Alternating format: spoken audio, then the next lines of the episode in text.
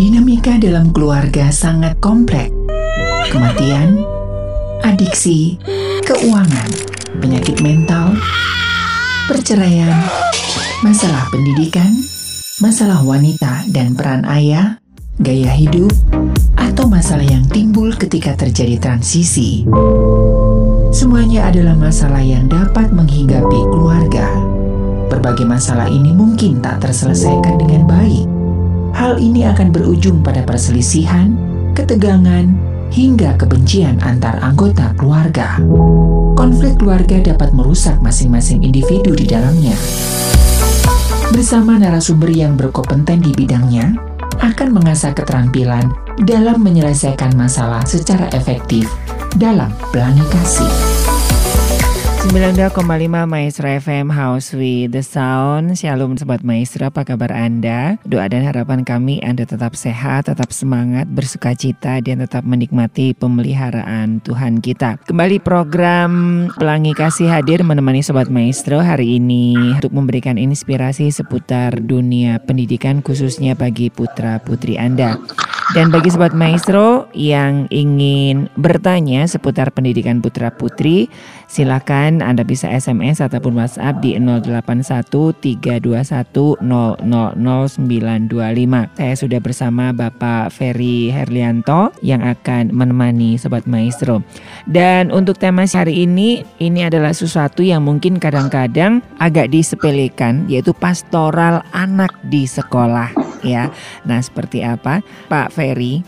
Pak Aris juga Sobat Maestro ya. Semoga kita semua dalam keadaan sehat ya. Amin, amin. Iya, Pak Ferry, ini memang yang sering kali dianggap sepele ya untuk pastoral anak.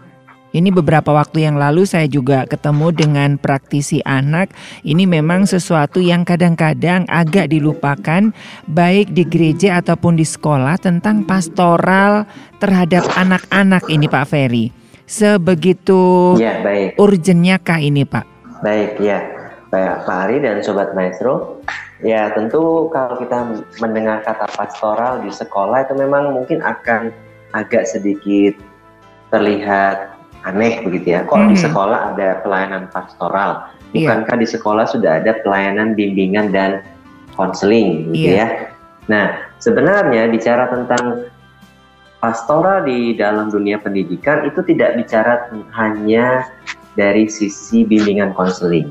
Hmm. Artinya pastoral di sekolah itu diperhadapkan kepada setiap aktivitas akademika yang ada di sekolah tersebut. Artinya guru, staff yang ada di sekolah tersebut harus melakukan yang namanya pastoral terhadap anak pelayanan didik. pastoral maksud saya pelayanan hmm. pastoral terhadap anak-anak yang telah dipercayakan yang sekolah di sekolah tersebut begitu Pak Ari. Iya, iya. Jadi tidak hanya tugas BIM ini aja ya uh, guru BP ya kalau zaman kita begitu guru ya. Guru BP ya hmm. atau guru BK sekarang ya. BK betul betul. Jadi ya. sel seluruh uh. seluruh pendidik yang ada di lingkungan sekolah itu kalau saya bisa katakan wajib memahami ataupun melaksanakan bimbingan pastoral ini terkait apa pun ya, juga mata ya. pelajaran yang disampaikan ya Pak ya.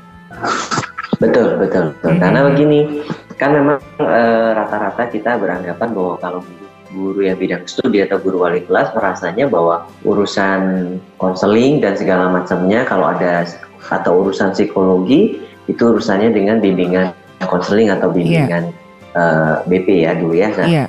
tapi sebenarnya kan seberapa sanggup bagian BK atau BP itu menangani semua anak hmm. atau setiap anak yang ada.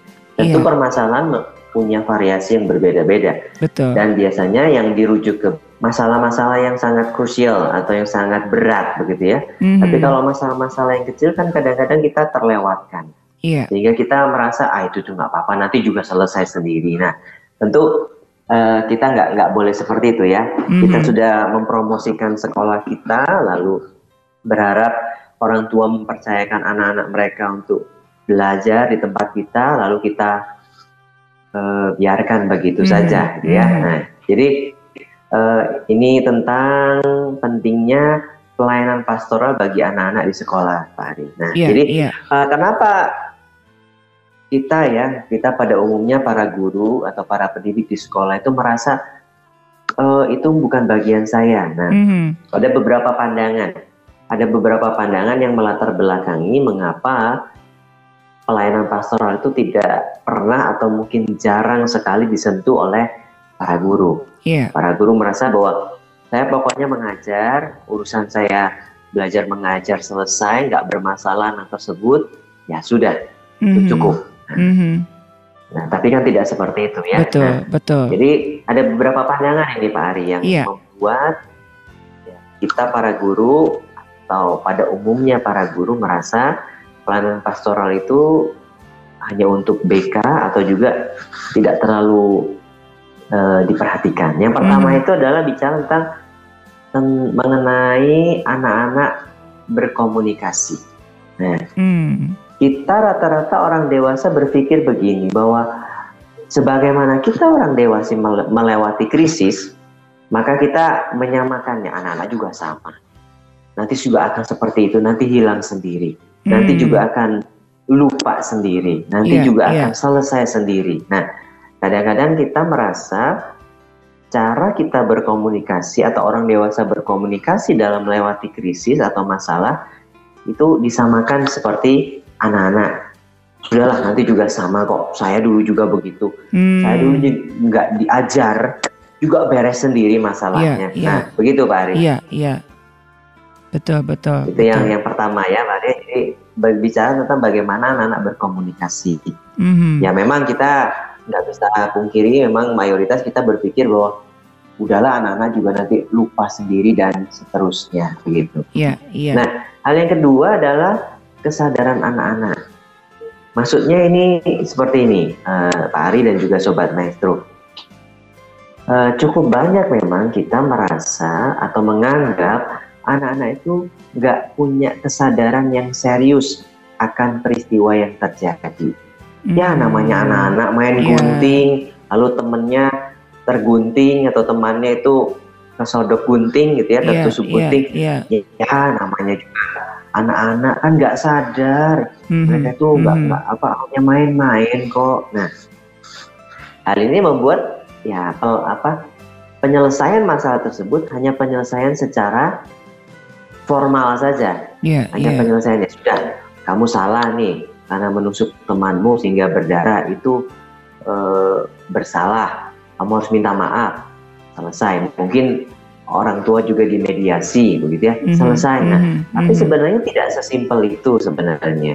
Iya, Kita perlu memahami dengan dengan apa ya dengan serius bahwa apa yang dilakukan anak tersebut sebenarnya tentu ada ada latar belakangnya. Kenapa dia bisa sampai melakukan itu ya menusuk atau mungkin meng, apa ya, menggores teman sebuah gunting. Mhm, Ya. mhm, mhm. Nah, jadi tentunya ini kan sebenarnya pihak sekolah perlu menangani secara serius ada apa dan mengapanya. Iya, Nah, ini bicara kesadaran anak-anak. Sebenarnya anak-anak sadar kalau melakukan itu, saya rasa sadar ya Pak Ari ya. mhm. Pak Ari setuju ya. Jadi kalau anak-anak pun sebenarnya sadar bahwa Iya, eh, betul, dia melakukan itu. Betul, Mungkin karena dia marah sehingga dia lakukan itu ke temannya. betul, Mungkin betul. dia jealous dengan temannya sehingga dia lakukan itu. Sebenarnya Mhm. dia sadar. Nah, Mhm.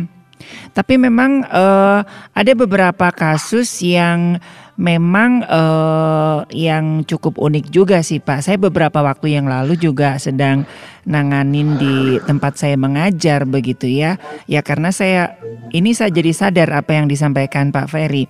Eh, ya saya selalu bilang saya bukan guru BP, saya hanya guru ekskul gitu kan. Sementara hmm, anak anak iya. ini sedang bermasalah Pak Ferry. Jadi eh, kejadiannya anak ini nggak tahu seperti apa. Ada temennya minta tolong beliin alat kontrasepsi.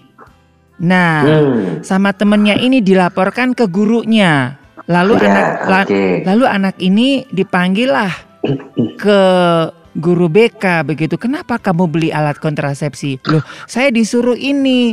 Nah, temennya bilang, "Ah, enggak, enggak, enggak" gitu kan. Nah, anak ini tidak mendapatkan bimbingan yang serius sehingga eh, dia dapat SP begitu ya. Nah, sementara kan saya bukan guru BK dan saya hanya guru ekskul gitu. Tiap ketemu itu terus yang dikatakan begitu. Nah.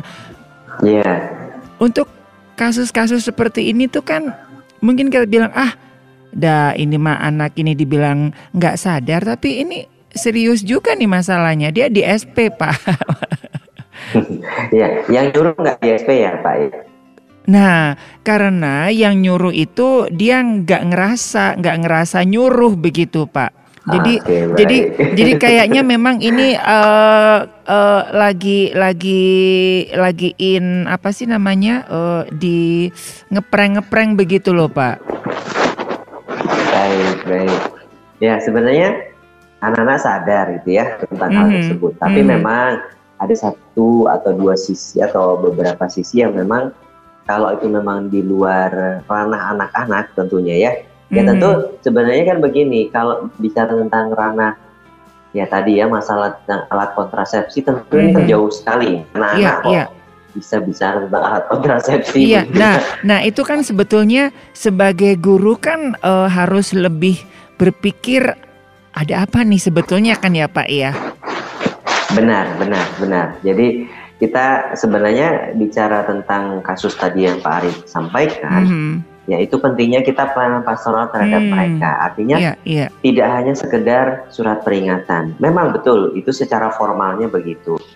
Artinya bahwa dengan pelayanan pastoral diharapkan menggali lebih jauh, tidak Mhm. hanya bicara tentang BK gitu ya. Karena Hmm. rata-rata juga guru BK kan galak gitu ya, Mhm. rata-rata, tidak Iya. semua, gitu ya, tidak semua.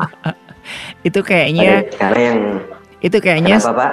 iya itu kayaknya stadium akhir ya kalau udah ngomong nanti aku bilangin BK loh jangan jangan Pak jangan Pak. Iya. Nah, jadi eh, artinya pelayanan pastoral itu sebenarnya melebihi dari apa yang dilakukan hanya konseling di Hmm. bimbingan konseling saja. Iya, iya, iya. Jadi sebenarnya kita coba mendekati anak itu secara pastoral gitu, secara Hmm. digembalakan.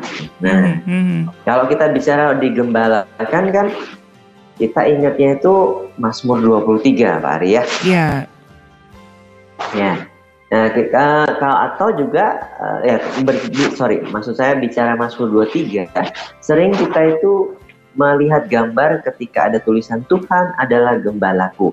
Mhm. Itu gambarnya selalu kalau enggak Tuhan Yesus memimpin gerombolan sekumpulan domba Domba. atau Tuhan Yesusnya menggendong di bahu Mhm. seekor domba. Siapa?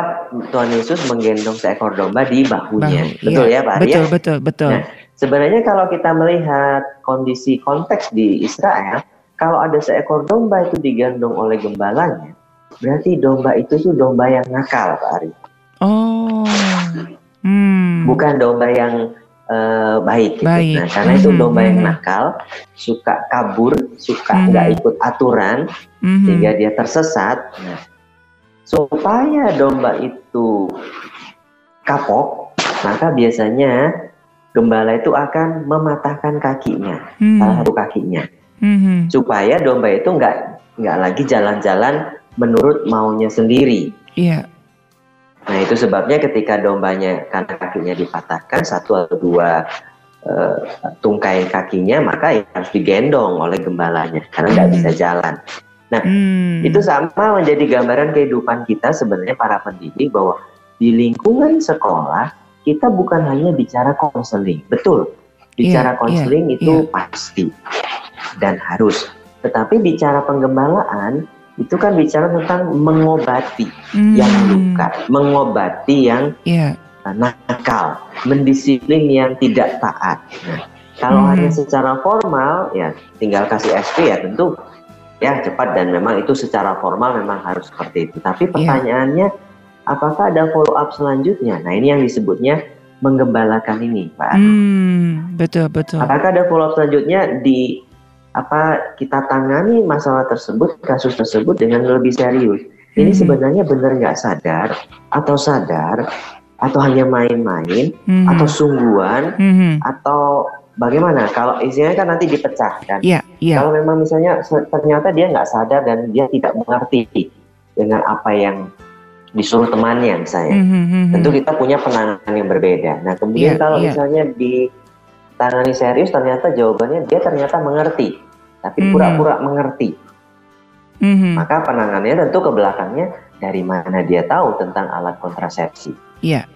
Mungkin ini ini juga kan eh, bisa jadi satu tolak ukur ya, jadi sebuah eh, indikasi ya bahwa ada sesuatu nih di lembaga sekolah yang sedang dikelola ya Pak ya.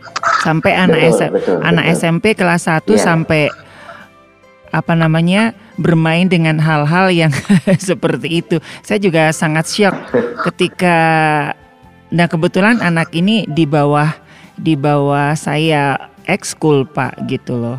Iya, oke, oke. Hmm, Iya.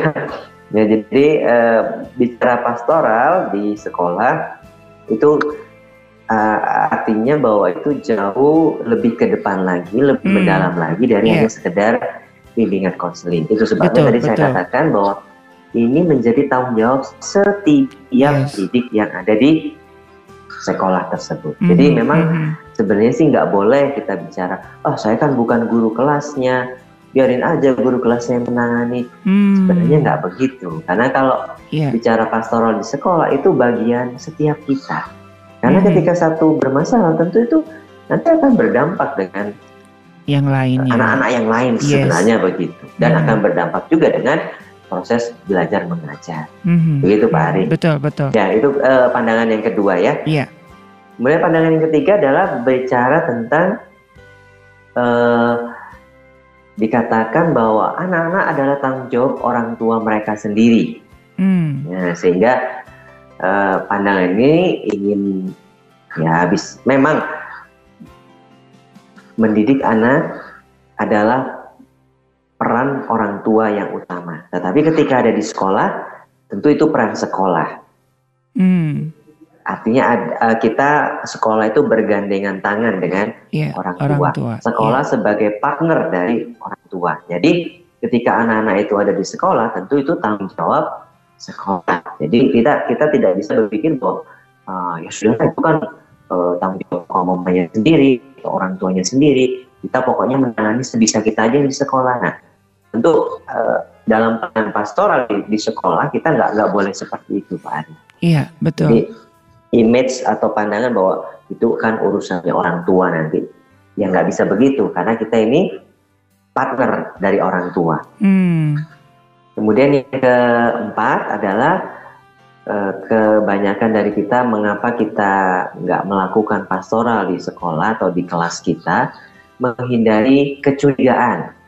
Apalagi sekarang dengan undang-undang hak asasi Hak as- iya, anak gitu ya Iya, iya. anak gitu kan. Nah itu kan kita benar-benar di uh, diatur sekali bagaimana kita menangani uh, anak-anak yang ada di bawah bimbingan kita khususnya yang ada di sekolah. Nah Mhm. untuk menghindari kecurigaan makanya tidak perlu ada pelayanan pastoral atau pelayanan pastoralnya di dikesampingkan. Kenapa? Karena nanti kalau saya terlalu merespon atau terlalu dalam dengan pelayanan terhadap anak-anak secara pastoral di sekolah, nanti saya eh, takut dicurigai mau melakukan apa, Hmm. ma- mau mungkin ada apa motivasi yang lain. iya. Nah, Iya, apalagi sekarang ini lagi rame selalu ya. seperti itu, begitu ya. Mhm, mhm.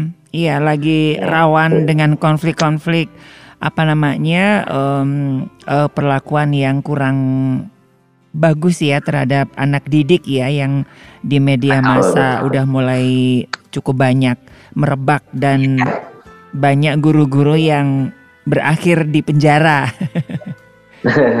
ya, memang kita tidak bisa pungkiri sih, Bang Pak Ari, bahwa Hmm. ada kasus-kasus eh, pendidik dalam hal ini yang memang yang bersalah, Iya. yang punya motivasi-motivasi dan mungkin eh, ya saya rasa sih kepribadian yang belum beres di dalam Tuhan ya, sehingga betul. mereka eh, melakukan hal-hal tersebut, gitu ya. Mhm, Tapi mhm. bukan berarti kan kita jadi mengatakan ah kalau gitu nggak perlu lah pelayanan usah pastoral, pastoral, iya. Cukup, eh, sebisanya aja lah cukup Mhm, mhm. adanya saja. Nah, padahal kalau kita pikir, ketika anak-anak tersebut tidak ditangani secara pastoral dengan baik di sekolah dasar, ini karena anak-anak kan sekolah dasar ya, Mhm. anggaplah sampai usia 12 tahun begitu Iya. ya. Nah, tentu itu akan berdampak nanti ketika dia di SMP. Iya. Ketika di SMP dianggapnya sudah dewasa, sudah cukup dewasa, maka tidak akan tertangani lagi. Mereka Hmm. naik ke jenjang SMA. SMA, iya. Jenjang SMA lagi sudah Iya. akan lebih diberi kebebasan kan? Mhm, mhm, Begitu di mhm. SMA tertangani, maka mereka masuk ke jenjang universitas sudah jadi.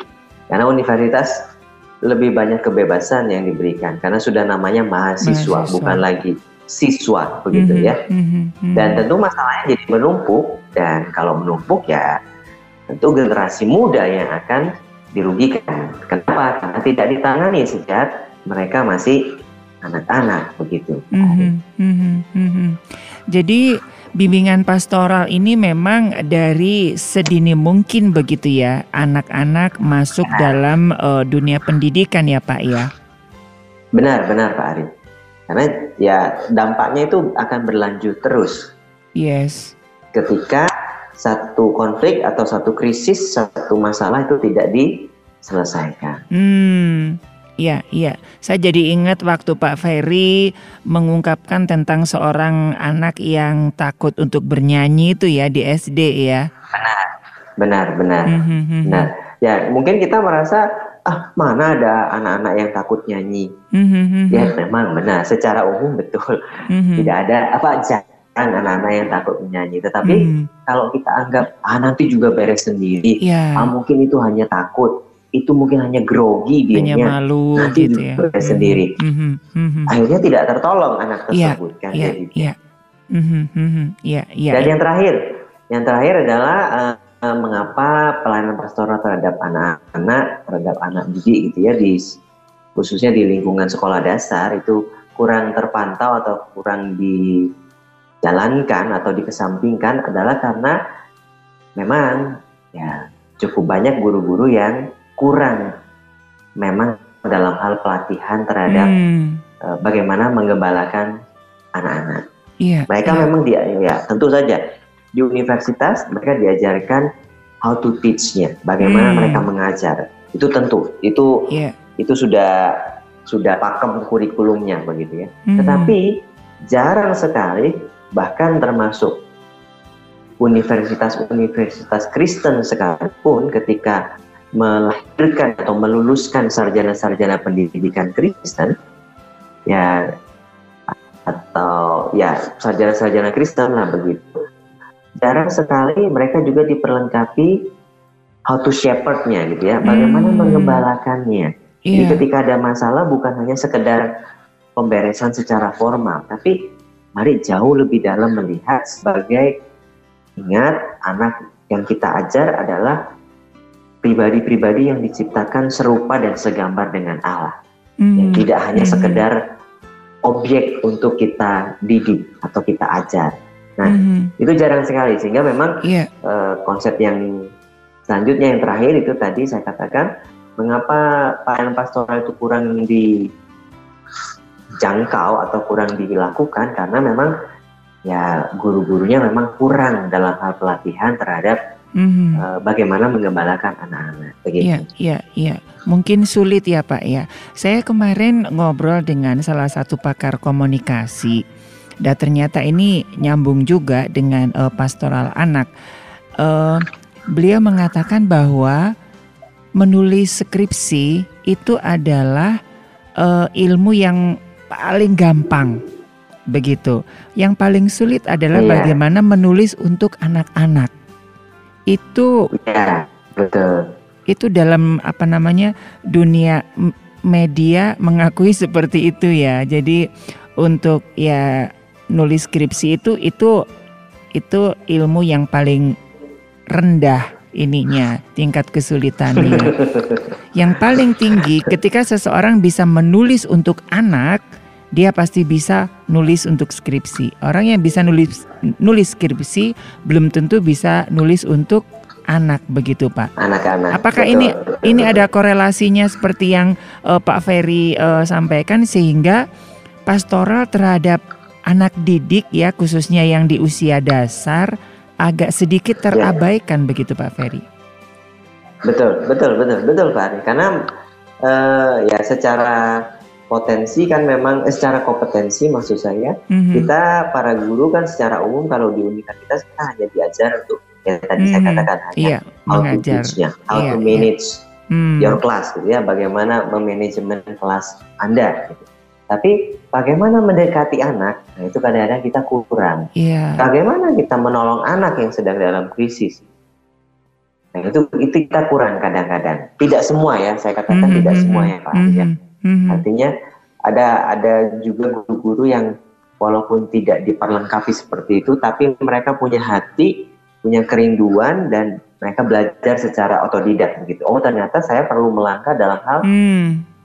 eh, pastoral eh, terhadap anak didik saya, tidak hanya pendekatan secara edukatif atau pendekatan secara persuasif gitu ya, tapi Mhm. juga pendekatan secara pastoral. Mhm. Nah, Pak Ferry, kalau ada eh, guru yang mengatakan bahwa saya nggak punya talenta untuk anak-anak gitu, nah ini ini kan lazim ya Pak ya kita sering kali begitu ya. Saya nggak ada talenta buat anak-anak begitu. Jadi apakah ini hanya sebuah alibi? Kalau seperti tadi eh, dari apa yang disampaikan Pak Ferry begitu kan kan seharusnya setiap eh, guru ya, setiap pendidik kan diharapkan memiliki skill untuk itu begitu. Nah, kalau misalkan ada yang rata-rata dari 10 orang, 9 orang bilang, saya nggak punya talenta buat anak-anak. Begitu. Nah, kira-kira seperti apa Pak Ferry? Baik. Kalau bagi saya sih ada beberapa pertimbangan, Pak Ari. Mhm, Yang mhm. pertama mungkin memang sebenarnya kalau ditanya eh, nggak suka anak itu, nggak punya talenta anak itu sebenarnya ya sebenarnya sih jawaban bias gitu ya. Mhm, mhm. Jawaban bias dalam arti gini, saya saya takutnya bahwa mereka sebenarnya itu bukan bukannya nggak bisa, tapi memang nggak mau karena mereka Hmm. tahu kalau me- melayani anak atau pastoral secara anak ataupun mendidik anak-anak itu lebih ribet, repot lebih ya. repot, Iya. lebih menyulitkan daripada mengajar, mendidik orang yang sudah lebih dewasa. Mhm. Nah, saya rasa sih di sisi itu sih, Pak Arya. Jadi ada Mhm. ketakutan-ketakutan dan keengganan. Memang dari awal nggak mau ah nanti repot. Uh, saya harus begini mengurus. Nanti tidak hanya mengurus, tapi kalau yang di TK gitu ya, Eh, mengurus nanti dia apa eh, buang air lah di dalam Mhm. kelas dan Mhm. segala macam. Nah, jadi saya rasa sih bukan karena kita nggak punya talenta atau mungkin Mhm. kita punya talenta banget terhadap anak-anak. Bukan sih, bagi saya Mhm, tidak mhm, itu. mhm. Tapi saya rasa lebih ke arah bahwa sebenarnya kita memiliki ketakutan-ketakutan yang Hmm. tidak kita ungkapkan Iya. tentang repotnya ya dan macam-macam yang Mhm, lain yang mhm. kita pikir aduh nggak mau ah saya nggak mau masuk ke ranah tersebut sehingga Mhm, mhm. enggan untuk meng- mendidik atau mengurus di tataran ranah anak-anak begitu Pak Ari. Mhm, mhm. Iya, m- menggarisbawahi dari Pak Ferry tadi ya, karena kita nggak punya hati dulu ya Pak ya. Kalau kita punya hati, semuanya akan bisa lah ya. Betul betul betul. Mhm, mhm. Jadi dari awal kita sudah reject dulu gitu. Oh nggak Yes. mau saya nggak mau. Mhm, Padahal mhm. mungkin belum dicoba. Iya. Memang saya saya tidak dapat memungkiri bahwa ada memang orang-orang tertentu yang memang ya bukan anti ya terhadap anak, cuma jadi seperti alergi gitu. Jadi Mhm. eh, sebenarnya ya, ada juga mungkin yang karena masalahnya tuh karena nggak tahu caranya bisa Iya. karena nggak tahu caranya jadi sudah lebih baik saya wah menyentuh ranah pelayanan atau Anak. pendidikan terhadap anak-anak. Gitu. mhm. Dan ini kan eh, sampai tahun 2020 ini kalau saya lihat di beberapa gereja mencari guru-guru sekolah minggu itu ampun sulitnya minta ampun Pak. Begitu ya. Iya kan, ini sebuah fakta loh Pak Ferry ya. Di, di hampir di semua betul. gereja begitu. Dan ya bahkan kan yang ngajar guru-guru sekolah minggu kan kita lihat ya udah sepuh-sepuh begitu yang yang anak-anak anak-anak Iya. mudanya ke mana Lalu banyaknya begitu ya. wanita lagi dan ya. wanita semua begitu kan. Dan itu memang uh, nah ya mudah-mudahan dengan siang hari ini apa yang sudah disampaikan Pak Ferry ini tentang pentingnya pastoral bukan hanya buat uh, pendidikan tapi juga putra-putri kita di uh, sekolah minggu semoga ini bisa mengetuk hati sobat maestro ya untuk kita uh, terlibat dalam membangun generasi kita ke depannya begitu ya baik di lingkungan benar, gereja benar. ataupun dalam lembaga pendidikan. Benar, benar Pak Ari, benar, mm-hmm. benar. Mm-hmm. Justru sebenarnya sebenarnya begitu ya kalau boleh boleh idealnya begitu Pak Ari. Mm-hmm. Sebenarnya dalam dalam pendidikan dasar justru nggak boleh sebenarnya guru-guru yang apa ya guru-guru yang kurang berpengalaman begitu sebenarnya mm-hmm. itu kalau mau idealnya. Kenapa? Mm-hmm. Karena kita sedang meletakkan dasar, dasar. kita meletakkan fondasi. Mm-hmm. Ketika diajar salah, teladan yang salah, ya itu tentu akan terbawa terus sampai mereka yeah. dewasa tentunya. Iya. Yeah, Sebenarnya yeah. begitu Pak Ari, idealnya, begitu idealnya. Mm -hmm, Tapi yeah. tentu ya kita nggak bisa seideal tersebut. Tapi kalau anggap kita lihat ke ranah sekolah minggu, kadang-kadang ya itu uh, ya memang tidak masalah kita mau meregenerasi dalam arti mungkin yang pelayanan itu yang masih muda-muda banget masih mm -hmm. SMP, SMA. Ya saya pribadi mengajar sekolah minggu mulai dari sejak saya SMP gitu ya. Yeah, yeah.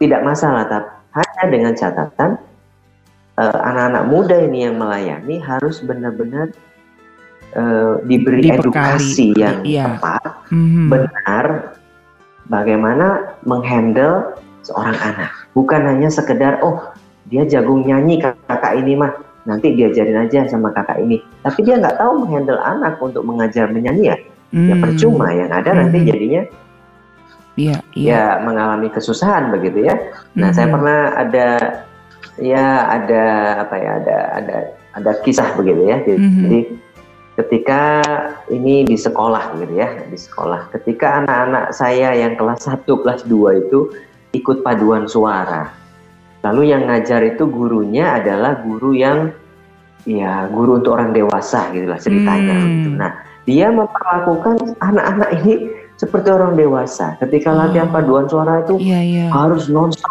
latihan terus satu jam. Ya bisa dibayangkan seorang hmm. anak anak kelas hmm. 1 kelas 2 yeah. ikut paduan suara treatmentnya sama seperti orang dewasa. Satu jam harus latihan nonstop, mm. nggak boleh bergerak, disiplin, berdirinya harus tepat. Ya stres semua anak-anaknya yeah, Pak Yeah, yeah. Jadi mm. ada beberapa yang langsung mundur, nggak mau lagi ikut paduan suara. Ketika di cross check dan cross check, oh ternyata pendekatan gurunya, memang guru mm. tersebut hmm. handal dalam mengajarkan uh, paduan suara gitu yeah, ya. Yeah. Jadi dia nggak punya nggak punya apa ya sense bahwa yang diajar ini bukan orang dewasa seperti yang biasa dia ajar. Mm-hmm. Ini yang mm-hmm. diajar sekarang mm-hmm. adalah mm-hmm. anak-anak.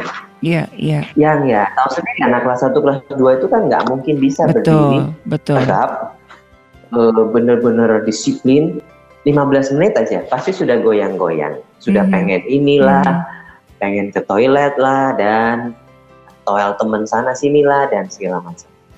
Nah, mm-hmm. jadi uh, bagi saya sih Pak Ari untuk pelayanan di sekolah minggu gitu ya. Jadi kita, kalau kita lihat ke ranah sekolah minggu karena ini edukasi juga ya, yeah. kan? Iya. Yeah. Dipersilahkan saja bahwa yang mengajar itu uh, rekan-rekan muda dari SMP dan SMA atau mungkin kuliah gitu ya. Mm-hmm. Ya titipan pesan saya bahwa harus diberikan edukasi yang tepat dan benar hmm. bagaimana mereka menghandle anak-anak. Tidak hanya yeah. jadi kalau hanya ya hanya senang-senang saja ya bagaimana mereka meletakkan dasar atau fondasinya hmm. hmm. begitu Pak Ari. Iya, iya. Iya, oke. Okay. Jadi mudah-mudahan ini bisa menjadikan satu perhatian kita bersama ya Sobat Maestro baik dari orang tua, dari para pendidik untuk kita lebih me, apa namanya ya isu tentang pastoral bagi anak-anak ini sangat sangat penting ya sebagai basic daripada pertumbuhan putra putri kita ke depannya. Selanjutnya seperti apa ini Pak Ferry? Aduh, asik banget nih ngomong. Ya. Sudah. Ya, uh, kalau kita melihat kenapa kita perlu melakukan mm -hmm. uh, pastoral terhadap anak-anak, ya pasti alasan utama adalah bagaimana Yesus memandang anak-anak, mm. ya kan? Yeah. Yesus marah kepada para murid ketika anak-anak itu datang kepada dia lalu mereka diusir Yesus marah begitu ya bahkan Yesus katakan siapa yang menyesatkan salah satu dari anak-anak ini lebih baik baginya sebuah batu kilangan diikatkan di lehernya lalu dibuang ke laut. Nah, dari sisi ini Tuhan Yesus memandang seorang anak itu begitu berharga. Sehingga yeah. perlu dilayani dengan sungguh-sungguh sebagaimana kita melayani orang dewasa.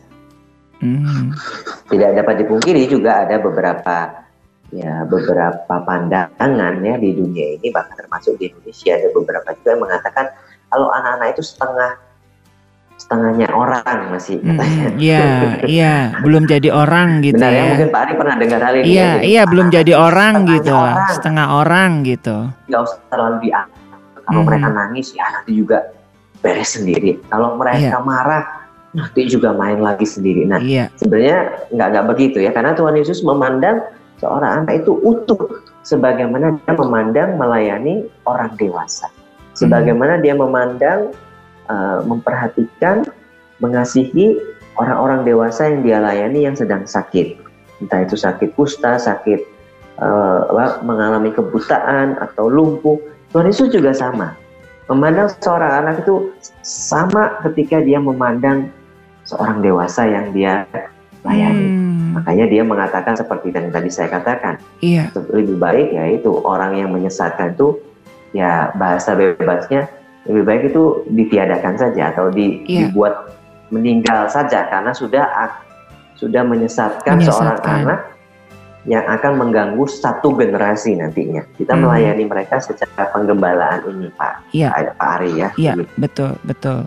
Iya. Jadi uh, dengan dasar bahwa Yesus pun melihat anak-anak sebagai pribadi yang utuh, sama hmm. sebagaimana orang dewasa, maka kita perlu benar-benar uh, mendidik, melayani anak, anak yang ada di sekolah yang sekarang ini hmm. kita layani. Hmm. Jadi ini secara pastoral atau balakan edukasi yang kognitif saja, tetapi yeah. juga secara pendekatan-pendekatan secara uh, menggembalakan, mereka. Itu yang Betul. pertama Pak Ari, alasannya mm -hmm. kenapa kita perlu melayani mereka secara uh, pastoral atau dengan menggembalakan mereka. Yeah. Kemudian uh, yang kedua adalah belajar memandang orang lain yang mau mendengar mereka, mau care dengan mereka, mau percaya dengan mereka, nah mereka belajar bahwa dunia ini bukan semuanya dunia yang jahat. Mm -hmm. Nah, jadi kita sebenarnya ini dengan pelayanan pastoral atau mengembalakan anak-anak di sekolah, kita sebenarnya juga meletakkan dasar bahwa tidak semua di dunia ini orang dewasa itu jahat. Iya. Yeah. Wah, ya banyak yang jahat. Jahat mm -hmm. dalam arti mm -hmm. uh, akan melakukan kejahatan terhadap anak-anak begitu ya. Mm-hmm. Tapi kan tidak semuanya. Iya. Yeah. Tidak semua seperti itu. Nah, ini sebenarnya kita mengajarkan anak-anak bahwa kamu juga bisa mempercayai orang lain. Nah, ketika mereka mulai ditanamkan bahwa kita bisa belajar mempercayai orang lain, orang lain bisa mempercayai saya. Nah, tentu itu kan skill yang sangat berguna nanti yeah. ketika mereka sudah dewasa, dewasa. untuk mempercayakan yeah. uh, hal-hal yang mereka bisa percayakan kepada orang lain. Orang lain. Yeah. Ya misalnya yeah. betul, khususnya ketika mereka dewasa nanti ya. Mm-hmm. Nah, mm-hmm. sebenarnya pen, uh, alasan kita mengembalakan anak-anak adalah ketika mereka melihat kita caring dengan mereka, uh, sabar dengan kelakuan mereka dan hal-hal yang lainnya, mereka belajar. Oh ternyata walaupun saya ya dalam tanda kutip itu membuat keonaran, tapi guru saya tetap mempercayakan sesuatu mm kepada mm saya. mm Nah, jadi ini akan menimbulkan ya perasaan-perasaan positif dalam diri yeah. anak tersebut. Jadi yeah. dia akan berpikir bahwa, hey saya ternyata walaupun dinilai negatif terus, tetapi ternyata ada sisi positif yang bisa saya lakukan. Mm-hmm. Mm-hmm. Nah, ini pun juga nanti akan berdampak bagaimana mereka yes. belajar mengenai Allah. Hmm, betul. Nah, kalau kita hanya hanya pendekatan secara ya itu ya punishment dan yeah. lain-lain secara formalitasnya, tentu mereka juga akan belajar bahwa oh berarti Allah saya itu Allah yang terus-menerus menghukum, Menghukum. tidak ada kasih karunia, Mhm, mhm, tidak ada anugerah, mhm. tidak ada kesempatan untuk saya berubah, saya apa ya mengubah sikap saya dan Allah saya berarti bukan Allah yang bisa mempercayai saya bahwa saya juga bisa berubah. Nah, begitu Iya, Pak Ari. iya, iya, iya. Saya termasuk salah satu korbannya, Pak. Jadi saya dulu Oh. kan, iya hidup dalam eh, punishment ya. Jadi saya pikir ketika saya sudah berbuat salah, ah nggak mungkin lah Tuhan pakai saya. Dah saya udah, dah saya orang nakal, saya orang jahat, begitu kan. Nah itu sampai akhirnya ada seseorang yang membukakan ini gitu. Oh Allah nggak seperti itu nak gitu kan. Tapi itu kan itu Baik, butuh baik. proses untuk ng- ngelihat itu ya Pak ya dan itu penting Untuk sekali ya. Iya. Merubah mindset yang Pak Mindset, sudah dapatkan ya. dari kecil ya tentu tidak segampang kita Iya. sehari dua hari ya Pak Ari Iya, ya. iya dan itu yang membuat saya sulit untuk bertobat, sulit untuk berbuah gitu kan. Nah, karena orang eh, orang yang dekat saya aja nggak percaya, apalagi Tuhan yang Maha Betul. Suci gitu kan. Itu yang membuat Betul, saya nggak mau ke gereja, nggak mau ke mana karena ya saya merasa dengan konsep yang salah itu tadi ya Pak Ferry ya. Iya, betul, betul. Ya tentu mhm. eh, akan bermasalah, bukan bermasalah maksud saya akan juga berdampak ketika mereka ya diajak ke gereja. Oh nggak mau, ah. Hmm, saya kan orang berdosa, saya kan Iya. eh, anak yang jahat, saya suka nakal segala mhm, macamnya. mhm.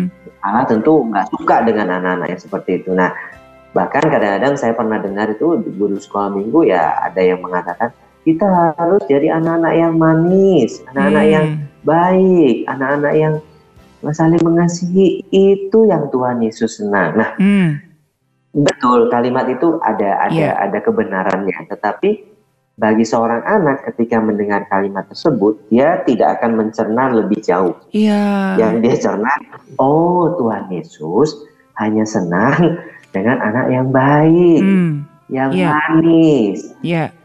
Itu juga yang itu juga yang saya tangkep Pak gitu. Jadi oh Tuhan itu sayang sama orang yang baik, orang yang kayak saya mah enggak. Dan ngapain juga saya ke gereja? Dan Tuhan juga nggak Benar, sayang saya benar. gitu kan. Aduh. benar-benar Iya, Pak Ari. iya ini ini satu satu informasi yang sangat penting ya buat Bapak Ibu ya sobat maestro ya. Eh, untuk kita memang berhati-hati di dalam memberikan basic kepada putra-putri kita gitu. Mungkin anak-anak remaja kita udah malas ke gereja mungkin karena dengan ini tadi ya dengan eh, pola pikir yang salah yang yang apa namanya eh, dalam pikiran anak-anak kita ya Pak Ferry ya. Iya benar, ya ada kemungkinan begitu Mhm, ya. mhm. Memang Oke. Eh, ada satu buku yang berjudul eh, You Lost Me. Hmm. Itu pengarangnya adalah eh, David Kineman gitu David, ya. Mungkin iya. Pak Arif pernah Iya, membaca ya iya. gitu ya. Eh, itu kan You Lost Me itu artinya sebenarnya survei di Amerika memang dalam hal Mhm. ini berkenan dengan bahwa remaja dan pemuda itu hilang dari gereja sehingga dengan mengatakan you lost me jadi gereja anda itu kehilangan kami Mhm. anak-anak muda, kehilangan kami anak-anak remaja.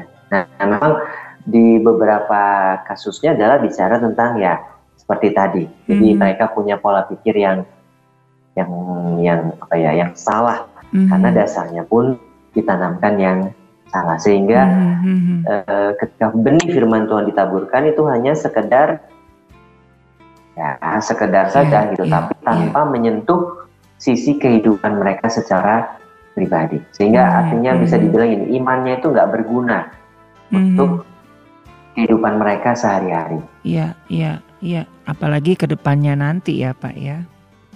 benar benar Mhm, benar mhm. Iya, Ya. iya. Oke. nah yang terakhir alasannya kenapa mengapa kita perlu melakukan pastoral terhadap anak-anak khususnya di di, di konteks pendidikan begitu ya karena anak juga dapat merasa bersalah sebenarnya Hmm. apalagi kalau kita sudah bimbing anak-anak tersebut untuk terima Tuhan Yesus dari kecil Iya, ya tentu iya. eh, saya sangat mempercayai bagaimana Roh Kudus bekerja dalam hati dan pikiran mereka ketika mereka melakukan kesalahan Mhm. ketika merasa bersalah ini muncul tentu kita perlu menanganinya Iya. menangani secara pastoral begitu ya supaya yaitu mereka juga belajar satu hal yang penting dalam dalam konteks Kristen adalah mengampuni dan diampuni. Itu contoh kasus yang saya di Bandung begitu ada mahasiswa yang terlambat gitu ya karena dia ketiduran memang dia tidak sengaja dia tertidur jamnya memang jam kuliah setengah tiga gitu ya mm-hmm. jadi dia mm-hmm. datang ke kelas saya itu sudah jam uh, mungkin sudah terlambat sekitar 35 menit begitu memang mm-hmm. saya tetap memperbolehkannya masuk Iya. Ya, karena saya melihat ekspresi dia sudah sangat ketakutan, mm-hmm. sudah sangat mm-hmm. merasa bersalah gitu. Iya. Hingga sepanjang kelas juga saya lihat dia juga nggak nggak nyaman gitu ya. Mm-hmm. Ya, wajahnya juga pucat, terus yeah, udah yeah. dipandangin terus sama teman-temannya. Gitu. kelas, saya memang rencana panggil mahasiswa tersebut gitu ya, mm-hmm. tapi saya nggak panggil karena mahasiswa tersebut langsung datang ke ke depan gitu ya, ke mm-hmm. depan kelas, ke ke meja tempat saya mengajar gitu. Lalu dia bilang, Pak maaf sekali ya Pak, maaf sekali ya Pak. Jadi dia sudah berulang-ulang kali ngomong maaf, maaf, maaf mm-hmm. terus begitu dan mm-hmm. uh, ya saya bilang nggak apa-apa, saya maafkan. Saya bilang ya next time ya atur waktulah kamu uh, tidur dan segala macamnya. Ingat kamu sekarang sudah mahasiswa dan dalam hal ini digembleng di pendidikan teologi, teologi. saya katakan itu. Hmm. Kamu jadi akan kamu akan menjadi pemimpin nantinya. Lalu hmm. Setelah ngobrol seperti itu dia menanyakan satu hal. Dia dia dengan agak ketakutan memang masih dia tanya, "Pak, boleh saya tanya?" Saya bilang, "Ya silakan, tanya apa?" Bapak kenapa nggak marah? Lalu saya bilang, ya bagi saya ekspresi kamu merasa bersalah itu sudah hukuman buat kamu. Hmm. Itu sudah cukup buat saya. Saya sudah tahu bahwa kamu merasa bersalah dan saya tahu bahwa kamu melakukan ini bukan kesengajaan. Iya. Saya katakan seperti itu. Dia sangat kaget dengan jawaban saya gitu ya. Hmm. Lalu dia bilang, tapi kalau yang lain banyaknya marah pak. Ya saya bilang saya nggak tahu dengan yang lain. Tapi yang jelas saya melihat sekarang ekspresi kamu itu sudah cukup bagi saya hmm. melakukannya bukan karena sengaja. Hmm. Lalu dia katakan, iya pak, saya benar, saya benar-benar saya nggak nggak pernah nggak pernah istilahnya nggak pernah begini katanya, nggak pernah saya terlambat begini dia bilang begitu. Hmm.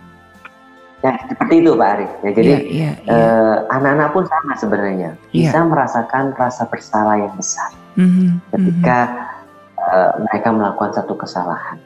Nah ini pentingnya kita melayani mereka, mm-hmm. ya khususnya di sekolah ya.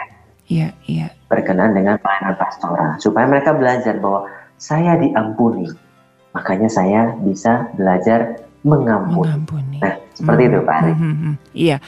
Iya Pak Ferry, aduh kayaknya nggak kerasa ya sudah hampir satu jam ya. Ini padahal sesuatu yang masih banyak yang ingin saya tanyakan ya. Dan mungkin bagi Sobat Maestro ya, yang mungkin ada uh, pertanyaan-pertanyaan silakan Anda bisa SMS ke 081321000925 nanti kita akan bahas di pertemuan yang akan datang. Oke Pak Ferry, kesimpulan dari perbincangan kita hari ini tentang pastoral anak di uh, sekolah pada khususnya Pak. Ya baik, uh, Sobat Maestro dan kita semuanya yang uh, dikasih Tuhan, khususnya para pendidik, mari kita mengambil sikap jangan hanya sebagai educator gitu ya, sebagai pendidik saja, tetapi mari kita mulai melihat bahwa kita pun dipanggil di sekolah sebagai pendidik dan juga pengayom bagi mereka untuk mengembalakan anak-anak yang sudah dipercayakan di sekolah kita. Saya tahu ini tidak mudah. Kenapa? Karena kita harus memberikan waktu dan tenaga serta pemikiran yang ekstra. Tapi percayalah Bapak Ibu guru begitu ya, para pendidik, ketika kita mengambil ekstra waktu, ekstra tenaga dan pemikiran kita untuk menangani eh, anak-anak ini dalam dengan mengembalakannya, percaya bahwa itu nanti akan membuahkan hasil yang luar biasa dan tentunya nama Tuhan dipermuliakan. Memang kita akan capek, tapi e, bagi saya dan saya rasa kita juga mengerti ya bahwa kebahagiaan tersendiri dari seorang guru adalah ketika peserta didiknya berubah. Hmm. Begitu Pak Ari. Iya, iya.